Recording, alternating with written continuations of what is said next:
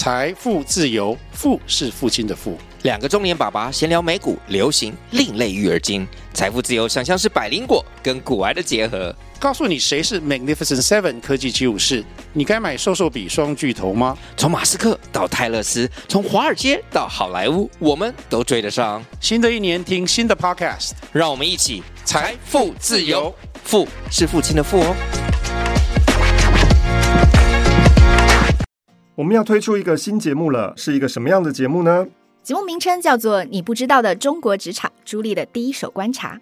为什么这么多的台湾人要去中国大陆工作呢？是薪水比较高吗？如果你想知道的话，就来听听这档节目吧？你会知道毕业新鲜人在台湾和中国大陆的自我介绍有什么不一样？那台湾有惯老板，但是中国大陆很少会有这样子的说法，等等，跟大家要聊的话题。如果你在台湾有一个很好的工作，但同时在中国大陆有一个更好的工作在跟你招手，你在犹豫到底要不要过去呢？如果你想知道答案，就来听我们的新节目《你不知道的中国职场》。朱莉的第一手观察。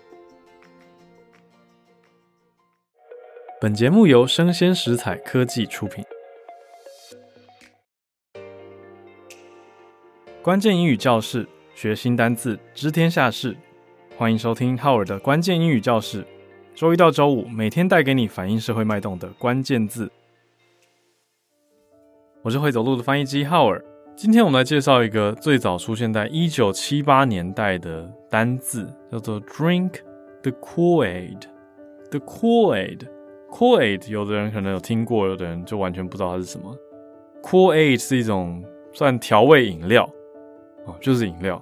那 cool 当然是想取 cool 的谐音嘛，所以 cool aid aid 代表是一个辅助品，或者你要说它这边是加在旁边的感觉，所以 cool aid cool aid。但听起来这个品牌名称 cool 是蛮年轻人导向的，蛮大众潮流导向的。但是 drink the cool aid 却不是一个很好的词，drink the cool aid 讲起来好笑，它跟 cool aid 真的关系也没有大家想象中的那么大。就是真的跟这个饮料有一点概念的关联，可是它其实是来自一个很耸动的故事。这个词是一九七八年的时候，有一个邪教组织叫美国人民圣殿教，教主 Jim Jones，他威胁了九百一十四名的教徒集体自杀。那手法有蛮多的，包括要人家喝下有氰化物跟镇静剂的有毒饮料。后来就衍生出了别人在讲说 Drink the Kool-Aid，因为当时传出来好像他们有被要求要喝 Kool-Aid。可是也有另外一些资料文书讲说，其实是其他的 Flavor Aid 更便宜，所以我们这个无从得知，但只知道说，因为这一个相关联的概念而传承了一个词。那现在大家日常在讲的时候，都不见得会想到这个来源了。好，Drink the Kool-Aid 指的就是盲从啦，不假思索，人家要你喝这个下去会死掉，也喝，那就是 Drink the Kool-Aid 很可怕，代表说他已经深信不疑了。好，那 Kool-Aid 有人会说喝了迷魂药啊。或是这种概念去表达那种不可思议、就非理智的状态。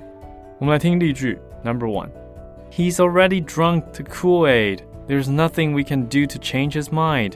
好，这边变动词变化很有趣。He's already drunk the Kool-Aid，因为 drink, drank, drunk，drink 的 PP 是 drunk 嘛，所以他已经喝了。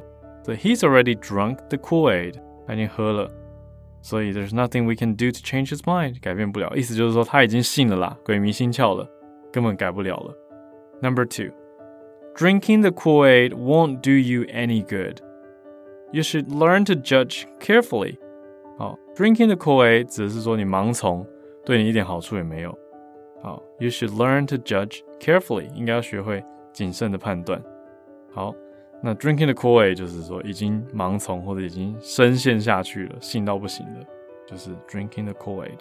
But of course, if possible, please refrain from drinking the Kool-Aid。可以避免的话，当然就不要喝啊。